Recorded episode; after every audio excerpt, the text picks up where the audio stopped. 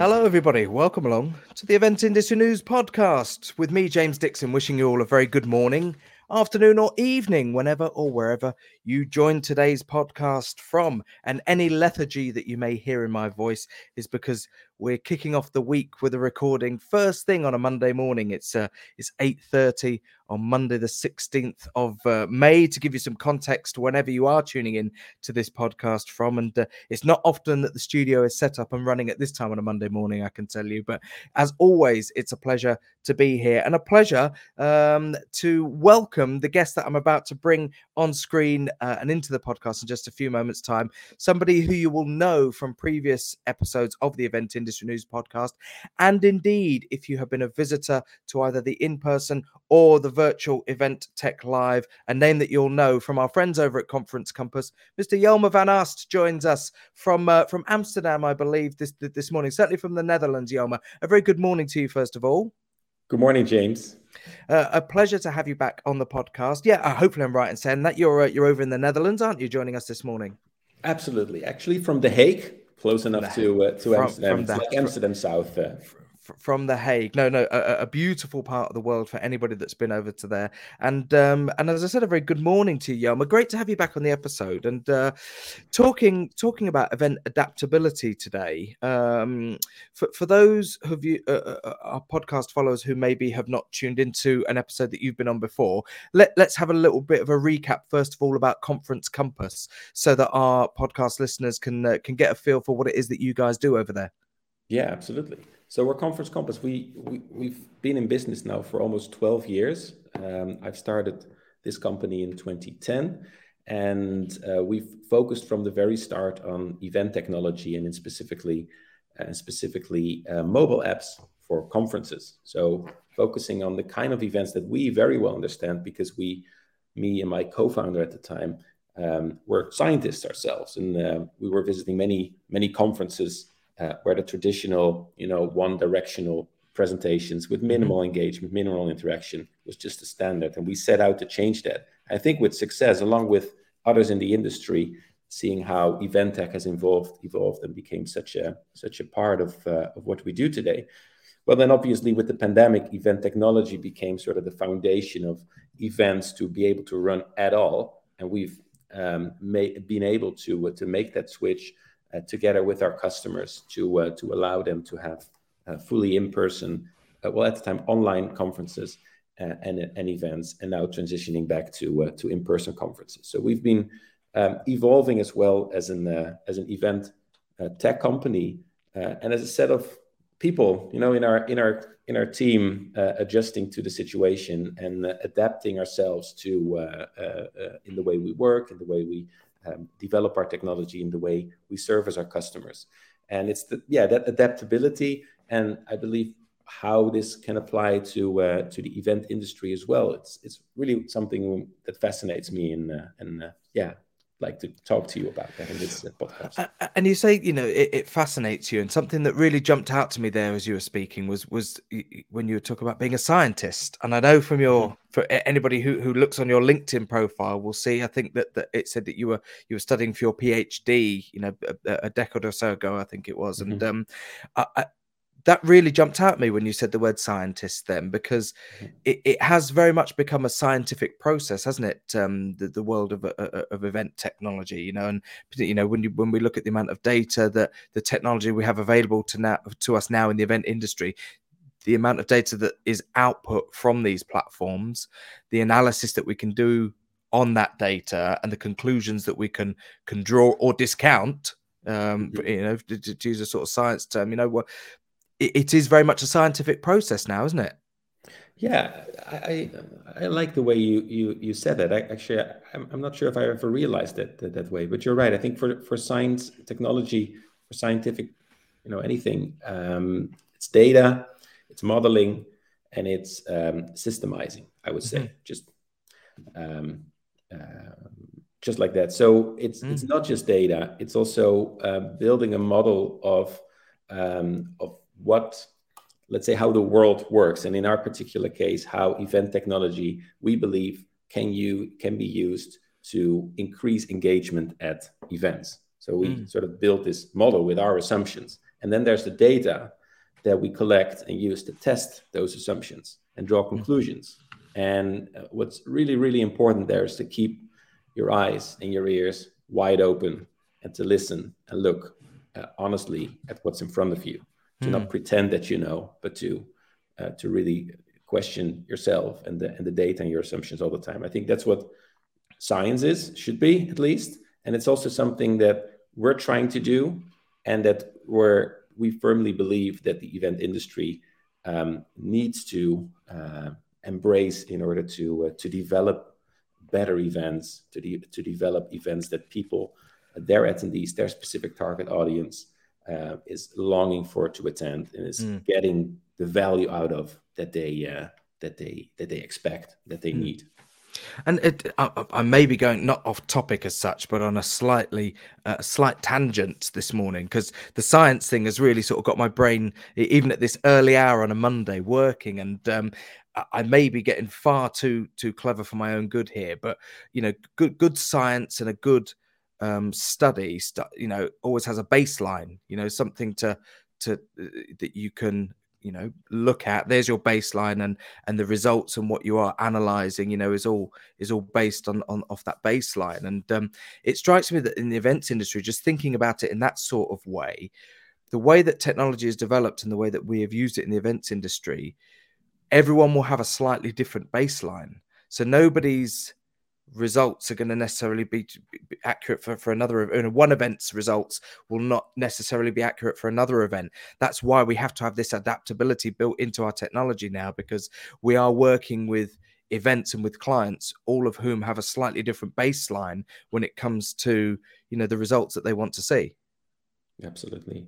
I think it's tempting perhaps to, especially if you come from a place of vulnerability and believing that, you know, you don't have all the answers and everyone else seems to know all the answers. And as an event planner, you may feel overwhelmed thinking, okay, like I guess I just take that as a fact, just read those blogs, see those smart people talk about it. That's probably the way it is. Let's just do it. Not sure I fully get it, but let's just go on. And I think that's, you know, that is wrong, but it's super logical, and it comes out of, like I said, a place of vulnerability and perhaps being driven by the fast moving train of having to push your event and meet your deadlines. Yeah, I think it's always good to take the time, even though you may think you don't have the time, to take a standstill, to take a step back, to open up, involve your peers, your stakeholders, your teams. And to start with the foundational question of what are our objectives? Perhaps even what is our target audience first? And what are our objectives with that target audience? And what are our core values as a company in our case, or as an event planner or association? And how can we stay true to what we believe and deliver? And what are our objectives with that target audience before we even start thinking about the what and the how. I think that's like your line of questions triggered me to go in that direction. I think that's fundamental, and that's also, I think, what, if you look back now at successful events and companies that strive throughout the pandemic, I think it's all about the companies that manage to adapt, and managing to adapt means all of that, you know, questioning your assumptions, looking at discovering and discussing where you want to go, looking at the data, not shying away from the conclusions, and then take it from there one step at a time in an agile way. Don't pretend to know everything at once, but just take it one step at a time and keep testing your assumptions by putting them out there and seeing what comes out of that. And when I think back pre-pandemic, and maybe not immediately pre-pandemic, but in, you know, maybe going back a decade, events that ran in a live situation that were maybe just starting to consider a new term that they'd found called live streaming, you know, a decade ago. If we think of events as they were in their traditional sense 10 years ago, 15 years ago, event organizers would claim that they are adaptable. Every year they would say, oh yeah, we're doing things slightly differently. We're going to change this area of our event, or we're going to change that area. But really, there were subtle tweaks that they were making to their probably already successful event, and actually being adaptable was not maybe the case. They were just refining on a year-by-year basis. The landscape has changed massively now, hasn't it? It's not just about events having been adaptable in the last 2 years, but they now have to build in an ongoing level of adaptability, knowing that year to year their audience may change. Their percentages between live and their online audience, if they're running a hybrid event, is maybe going to swing and move along a sliding scale every year, depending on what people's commitments are. Building that ongoing adaptability is something really that I think is key, both for the organizers and their tech partners. Mm-hmm. Absolutely. Adaptability is needed when the world around you changes. So if the world around you is at a plateau, it's just not changing, it's what it is, mm-hmm. then you're probably right to think, we have something good going on here. Let's not change it. Change, adapting things, then is a risk, will likely lead to a worse outcome. Sure. You've reached a plateau along with the world around you. The moment the world is no longer in a plateau, but its emotion is changing. And clearly the world has been in a big, in emotion, unlike we've seen it for many, many years. Staying still, don't changing. That's the thing that's going to kill you. You need to be adapting. And, that sort of shock, that sort of wake-up call, I think was needed in a way, because the world around us was changing, even though people in the industry may felt it was just fine to organize the same kind of event as last year. Why would you change anything? We felt as an event tech company, it was really hard to sell something new, because something new was scary.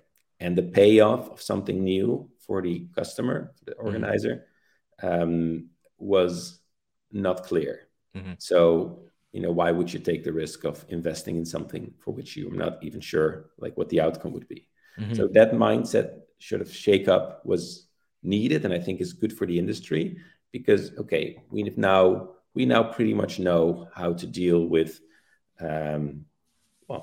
with a pandemic, I would say. So the next time a pandemic comes on, if it's not, God forbid, hopefully not again, but especially if it's not too far ahead, we'll still remember all the best practices from now. But I think the more fundamental thing that has changed is the mindset change of, other things may be changing as well. And what actually is changing, to question that. What actually has changed out of our view, which we may not have been aware of. Mm-hmm. And then trying to talk, it usually starts with gathering data, which is not always as, let's say, scientific as just reading out a sensor, but it's more about talking to people, asking the right questions, and then building your new understanding of what's needed in this day and age. Mm. That's what you do. And we've spoken at length on the podcast, particularly towards the latter part of 2020 and early 21, as we were creeping towards the end of the first year of the pandemic, about the shock to the system, not just for the events industry, but for all businesses, because all businesses are guilty, I think, of not wanting to instigate significant change for fear that it will disrupt their ongoing business too much. Mm-hmm. Most businesses want to, as I said, make subtle changes, refinements, carefully tweak and slightly change and improve their practices for fear that a significant change could disrupt what they're doing. And loads of people, particularly the tech companies like Conference Compass, could see that event organizers needed to embrace new technology and think about things in a different way in order to comply with the requirements and the demands, really, I suppose, of the modern world. And it took something as significant as the pandemic to shock them into having to do that, because they had no choice. And I've said this for a year or so now, that we will if we're not doing it already, we will certainly look back on this, not with fondness, because it was not a great situation, but certainly we will realise in years to come that actually it was a blessing in some ways, because it shocked everybody, like, as you termed it, into making that significant change and realising actually it could benefit their business. And an analogy that I'd like to sort of draw comparison to is I've seen a couple of shops and bars near where I live in the last year or so that have signs in their windows still saying, cash only. Mm-hmm. And I asked one of them, why do you take why have you not got, contactless payment, or, that's how everyone pays now. Why is he cash? Well, I don't want to pay the fees associated with having the machine there, because mm-hmm. it's going to cost me money as a business. Yeah. Yeah. Rather than seeing it the other way around, which is I make that investment in the technology, and actually it will attract more business in, because it will increase my audience, the potential mm-hmm. audience of people. It's the wrong way of looking at it. And I think that events before the pandemic were the shopkeeper who only takes cash, and they've had to move. They've had to make that investment. Yeah, it's a good analogy. It reminds me of, I guess, of a feeling we've been guilty of as well. The feeling that if you have something good going, mm-hmm. the risk of changing seems high. So we've always, in our company culture, we've always wanted to instill a sense of urgency, of not like a rat race, not like making everyone crazy and go to burnout, but we always, like in practice, we always invest in our product development as much as we can afford. So we have a buffer. We need to take care of continuity of the business, mm-hmm. but we don't like a big buffer. So we wanna make sure that we go on. Well, that also instills this sense of urgency that there needs to be a payoff, and that it needs to lead to, let's say, a good evolution of our product into things that we can sell and that our customers are needed for. That in turn instills an urgency that we need to have our eyes and ears open and listen to them, and not be complacent into just thinking that we understand. So there's this whole sequence of I think mindsets that follows from our decision as a company to be aggressive in the way we push our product development. Mm-hmm. So that has always kept it on edge. That's always made sure that we felt an urgency to do the right things. And that has helped us, I very much believe, at the start of the pandemic to not do anything radical, but just to push that further, because the urgency was even greater, and we knew how to deal with urgency and how we needed to listen and how we needed to take facts at face value and discuss them and study them and draw our own conclusions. Mm-hmm. So I think the death of our company would be if we would, in a way, and it sounds paradoxical, if we would flourish so well that we think, okay, just we got it, we understand it, we know how everything works, let's just take it easy and just, let's write this one out. We have something great going on. I mean, that will work for a year or two, but then we will lose the culture of being, on edge, of being, let's say, the urgency of being smart and trying to always continue and improve. Yeah, I'm grinning slightly because you used the word paradoxical, and I've just written on my note here paradox, mm-hmm. and the paradox that I see with the event tech industry and with event tech suppliers is that we're talking about adaptability today. So your platform has to be adaptable enough to be able to shift and be chameleon-like, I suppose, depending on the client's requirements. Mm-hmm. But similarly, you also don't just want to have to change your entire platform for every different client that you work with. You've got to have a certain amount of faith and confidence in the platform and the technology that you have built as a business to be able to say to clients, look, this is the solution as we see it, and we are confident in this. So it's that interesting balance. I don't know if it's paradox or balance between having faith in your product and what you have designed and the level of flexibility that's required in order to meet the demands of the clients you're working with.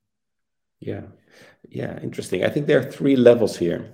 So first level is, we've talked about that, sort of our company culture and how we adapt, how we always listen and adapt our platform. So on that level, there is maybe not a paradox, but there is a tension between two forces.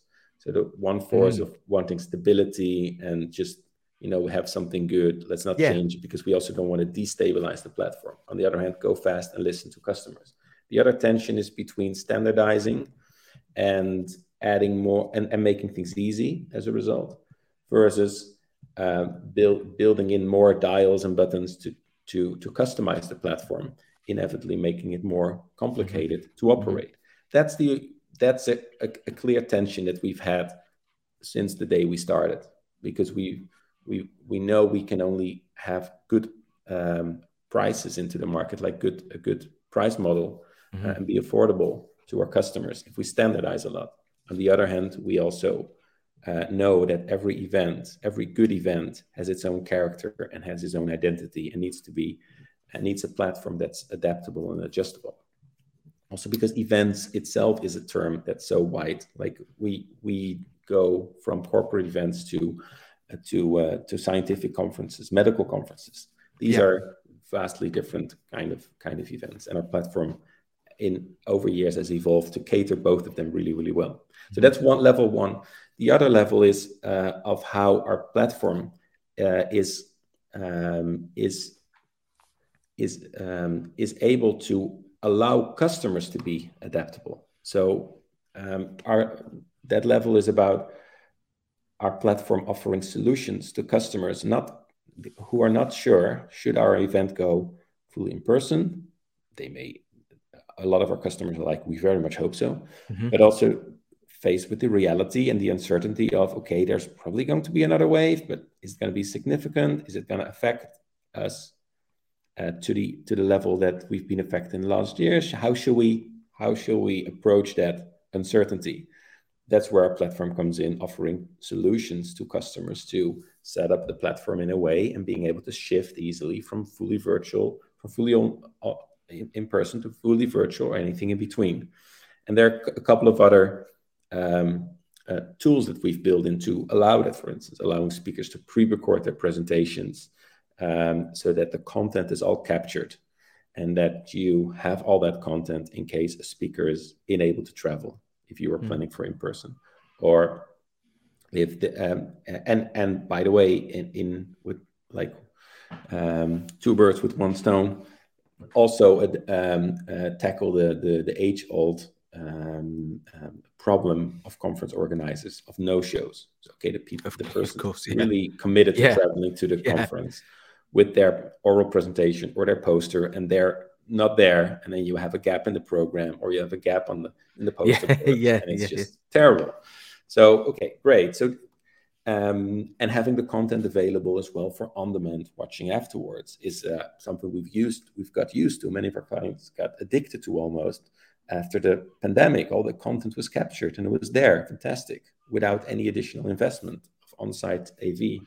Now allowing on our platform to capture the speakers' recordings in advance, you have all of that stuff also after the event, even if the event was in person and you didn't go for the full AV recording equipment with all the staffing. So there is the adaptability on that level as well. So our platform, our feature set is rich, and even if it wouldn't evolve, it would still allow our customers to be adaptable in that sense.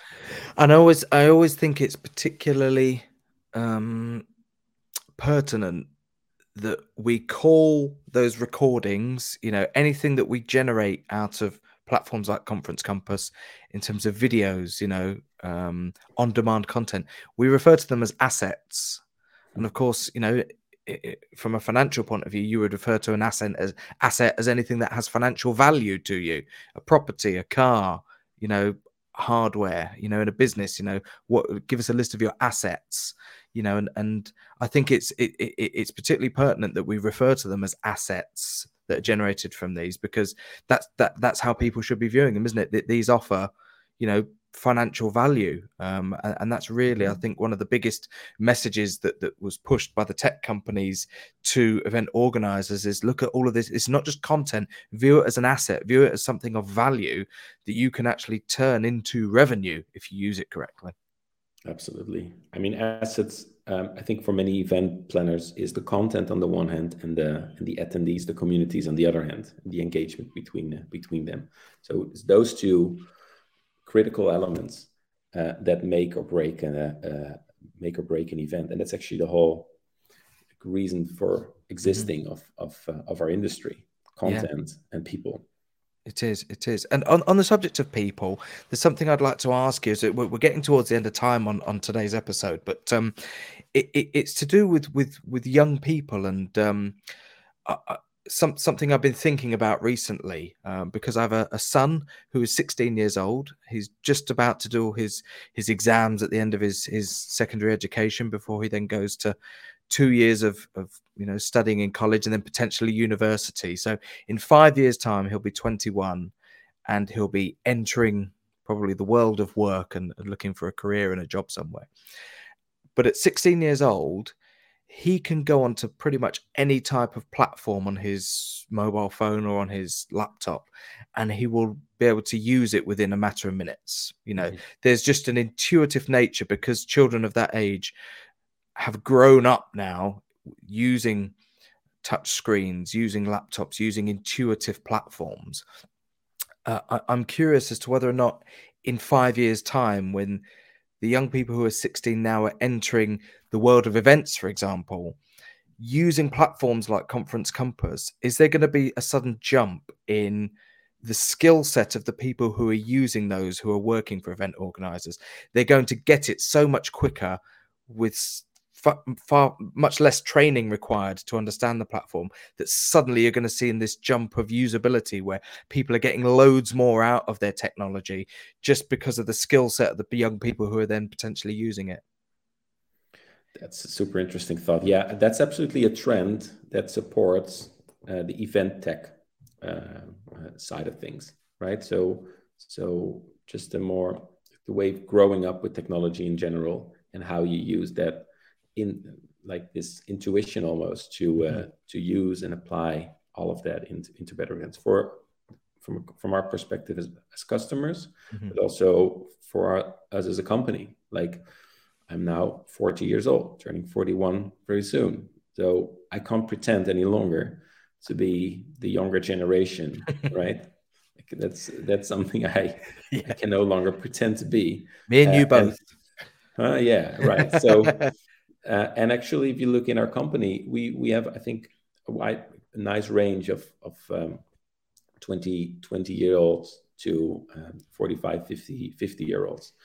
And it's absolutely crucial to not treat the younger generation as, I guess, the interns and the juniors who just need to listen and do what they're being told. No, quite the opposite, right? To see them as assets and to see them as a learning opportunity for the rest of us. I think then we go back sort of to go full circle to adaptability, to always keep your eyes and your ears open, and to not live your life, your professional life, your personal life on the basis of assumptions that you think are just and cannot be challenged, can never be challenged. But to see professional life, personal life as a journey with so many opportunities and so many exciting things ahead of us, if only we have our eyes open and see what's right in front of us. I think that's a great note to end the podcast, because I think there's lots of optimism in our industry of what the pandemic and everything else, also the climate crisis, is enabling us to do to provide just a better future. You're absolutely right to end with the word optimistic in one of your final sentences, because that is very much where we are as an industry at the moment. You know, there is a great sense of optimism and enthusiasm and positivity, which, you know, we commend everybody who's working in the industry at the moment on those sort of attitudes and you know, the events that I've been to, the people that I've spoken to and fortunate enough to speak to on the podcast, that is overwhelmingly the impression that I get from everybody that's involved. So yes, you're quite right to say that as we wrap up today's episode, Jelmer. We've been talking on the podcast today to Jelmer van Ast, who is the CEO and founder at Conference Compass, who has joined us today from his base over in The Hague in the Netherlands. If you want to find out a little bit more about what those guys are up to, conference-compass.com is the website. Head over there and you can find about what the guys are up to. There are social links and connections to LinkedIn and things off the website there. So if you want to find out a bit more about Conference Compass and what Jelmer and his team are up to, conference-compass.com is the website, and that website is being displayed on the screen at the moment. So if you are watching this already on the Event Industry News website, hello, good morning, good afternoon, good evening to you whenever you're tuning into this. Don't forget that you can listen to audio versions of all of our podcasts just by going to wherever you get your podcasts from on your mobile device. Of course, if you're already doing that and you are listening to us today, well, hello to you, thanks for tuning in. Don't forget that you could go in the opposite direction over to eventindustrynews.com and tune into video versions of all of our podcasts, as well as finding out about the latest news, features, supplements, everything that's going on in the events industry in all of those different sectors, festivals, conferences, trade shows in the world of tech, and find out what companies like Conference Compass are up to by following some of the links to the great suppliers that are on the eventindustrynews.com website. Our thanks again, Jelmer. Thanks for joining us this morning. Enjoy the rest of your day. We will no doubt see you soon, either on a forthcoming episode or at one of our Event Tech Live events. But for now, we come to the end of today's episode of the Event Industry News Podcast. It's been a pleasure as always, and we'll see you on the next edition. Goodbye, everybody.